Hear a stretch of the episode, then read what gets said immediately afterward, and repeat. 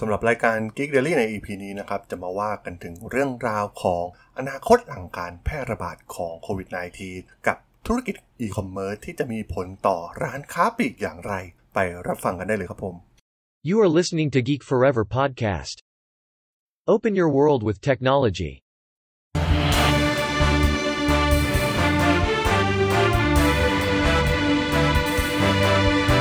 This is Geek Daily.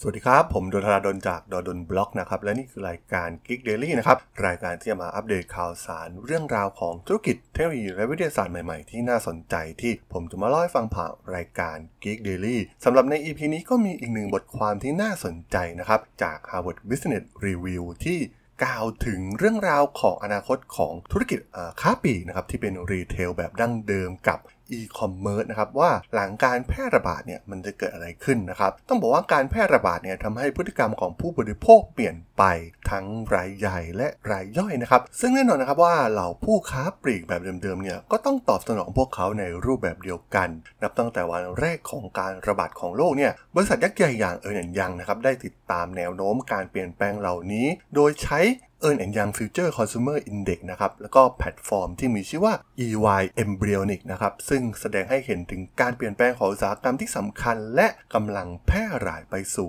e-commerce แน่นอนนะครับว่า e-commerce เนี่ยก็ยังคงเป็นองค์ประกอบสำคัญของกลยุทธ์ด้านค้าปลีก แต่ความสำเร็จในอนาคตของผู้ค้าปลีกเนี่ยจะขึ้นอยู่กับการสร้างประสบการณ์ของลูกค้าที่เหนียวแน่นทั้งทางออนไลน์ และร้านค้าที่เป็น physical จริงๆนะครับ โดยในช่วงต้นปี 2021 เนี่ย ดัชนี Ernst & Young Future Consumer Index ได้ทำการสำรวจผู้บริโภคหลายพันคน ตั้งแต่ช่วงแรกของการระบาด ซึ่งพบว่า 80%ของผู้บริโภคในสหรัฐเนี่ย ยังคงเปลี่ยนวิธีการซื้อสินค้า ปัจจุบัน 60%กำลังไปที่ร้านแบบ physical นะครับ ซึ่งเป็นตัวเลขที่น้อยกว่าช่วงก่อนเกิดการระบาดครั้งใหญ่ครั้งนี้นะครับ แล้วก็อีก 43%เนี่ย มักจะซื้อสินค้าทางออนไลน์มากขึ้นสำหรับผลิตภัณฑ์ที่พวกเขาเคยซื้อในร้านค้าที่เป็น physical ก่อนหน้านี้ ผลกระทบที่สำคัญที่สุดอย่างหนึ่งของโควิด -19 ก็คือ เรื่อง location ของผู้คนนะครับ เริ่มมีความสำคัญน้อยลง เมื่อโลกเราเนี่ยสามารถเชื่อมต่อกับอินเทอร์เน็ตได้ และเกิดพฤติกรรมใหม่อย่างการ work from home นะครับ หลายๆ บริษัทเนี่ยเริ่มใช้นโยบายนี้เป็นหลักแล้ว แม้กระทั่งหลังจากการแพร่ระบาดไปแล้วก็ตาม ซึ่งความยืดหยุ่นเหล่านี้นี่เองนะครับที่ช่วยให้ผู้บริโภคจำนวนมากเนี่ยย้ายออกจากใจกลางเมือง ซึ่งข้อมูลจากเอออย่างล่าสุดเนี่ยแสดงให้เห็นว่า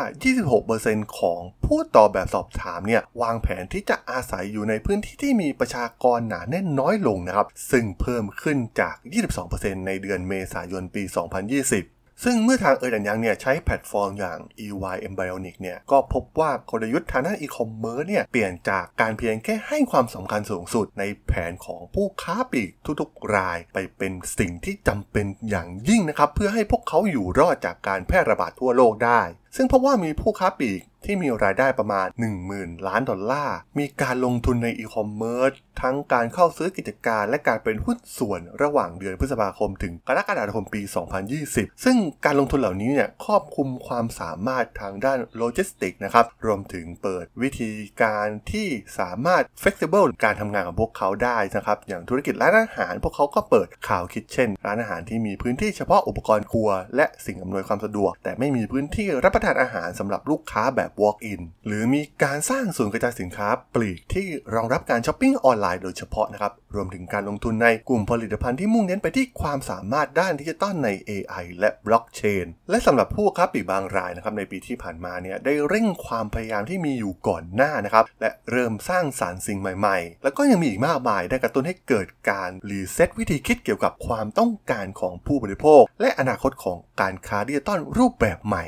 นั่นเองนะครับมันทำให้เกิดคำถามว่าเราร้านค้าปลีกเนี่ยต้องสร้างประสบการณ์ของผู้บริโภคแบบใดนะครับแน่นอนว่าเพื่อให้ประสบความสำเร็จในอีคอมเมิร์ซเนี่ยเอ่อเราร้านค้าปลีกต่างๆเนี่ยต้องคิดใหญ่กว่าอีคอมเมิร์ซต้องถามตัวเองก่อนว่า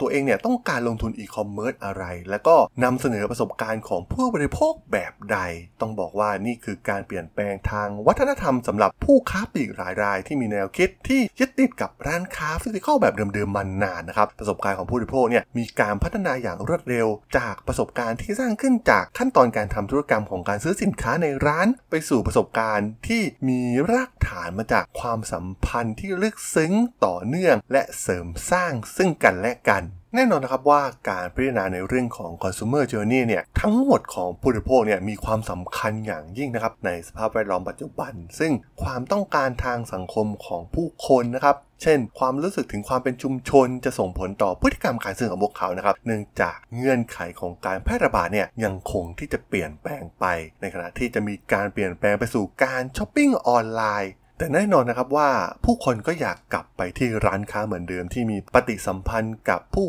ค้าหรือพนักงานขายนะครับหลังจากที่การแพร่ระบาดเนี่ยหมดลงไป ข้อมูลจากดัชนีของเอิร์นันยังเนี่ยพบว่าผู้บริโภค 38%ตั้งใจซื้อสินค้าทางออนไลน์มากขึ้น และเยี่ยมชมร้านขายที่มอบประสบการณ์ดีๆ ให้กับพวกเขามากขึ้น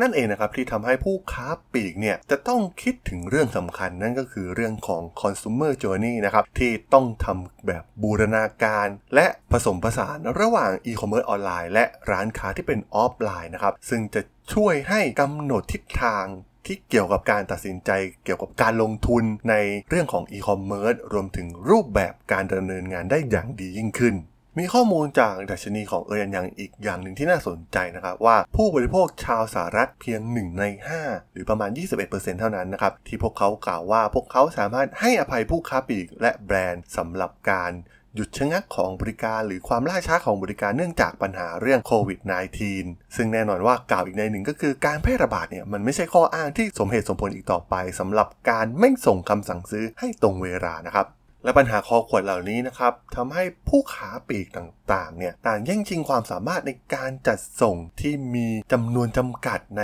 ช่วงสุดท้ายของการขายนะครับเนื่องจากการซื้อสินค้าออนไลน์ที่เพิ่มขึ้นอย่างรวดเร็วแน่นอนนะครับผู้บริโภคชาวอเมริกันเนี่ยประสบปัญหาหลังจาก Black Friday ในปี 2020 นะครับซึ่งผลิตภัณฑ์ที่สั่งซื้อออนไลน์ไปเนี่ยต้องใช้เวลาหลายสัปดาห์กว่าจะมาถึงหน้าบ้านเขา ซึ่งแน่นอนนะครับว่ามันสร้างประสบการณ์ที่แย่ให้กับลูกค้า ซึ่งการได้รับสินค้าตรงเวลาและการส่งมอบสินค้าได้ถูกต้องเนี่ยถือว่าเป็นรากฐานที่สำคัญนะครับของประสบการณ์ของผู้ซื้อนั่นเองซึ่งดัชนีเนี่ยพบว่า 37%ของผู้บริโภคในสหรัฐเนี่ยจะซื้อสินค้าทางออนไลน์ และรับสินค้าที่ร้านบ่อยขึ้นในอนาคต มันทำนายได้เห็นถึงพฤติกรรมที่จะเกิดขึ้นหลังจากการแพร่ระบาดหมดไปนะครับ ต้องบอกว่าแน่นอนว่าผู้บริโภคเนี่ยอดทนรอคอยเวลาน้อยลงนะครับ มันเป็นนิสัยใหม่ของพวกเขา แต่ก็ต้องบอกว่าไม่ว่าพฤติกรรมของผู้บริโภคเนี่ยจะเปลี่ยนไปอย่างไรนะครับเราผู้ค้าปลีกก็ต้องเตรียมพร้อมที่จะพัฒนาความสัมพันธ์ที่ลึกซึ้งยิ่งขึ้นกับลูกค้าของพวกเขาต่อไป ทั้งรูปแบบของออนไลน์ และประสบการณ์แบบตัวต่อตัวในร้านค้าแบบ physical ในอนาคตนั่นเองครับผมสำหรับเรื่องราวของอนาคตของโลกอีคอมเมิร์ซและร้านค้าปลีกหลังการแพร่ระบาดใน EP นี้เนี่ยผมก็ต้องขอจบไว้เพียงเท่านี้ก่อนนะครับสำหรับเพื่อนๆที่สนใจเรื่องราวข่าวสารวงการธุรกิจเทคโนโลยีและวิทยาศาสตร์ใหม่ๆที่น่าสนใจก็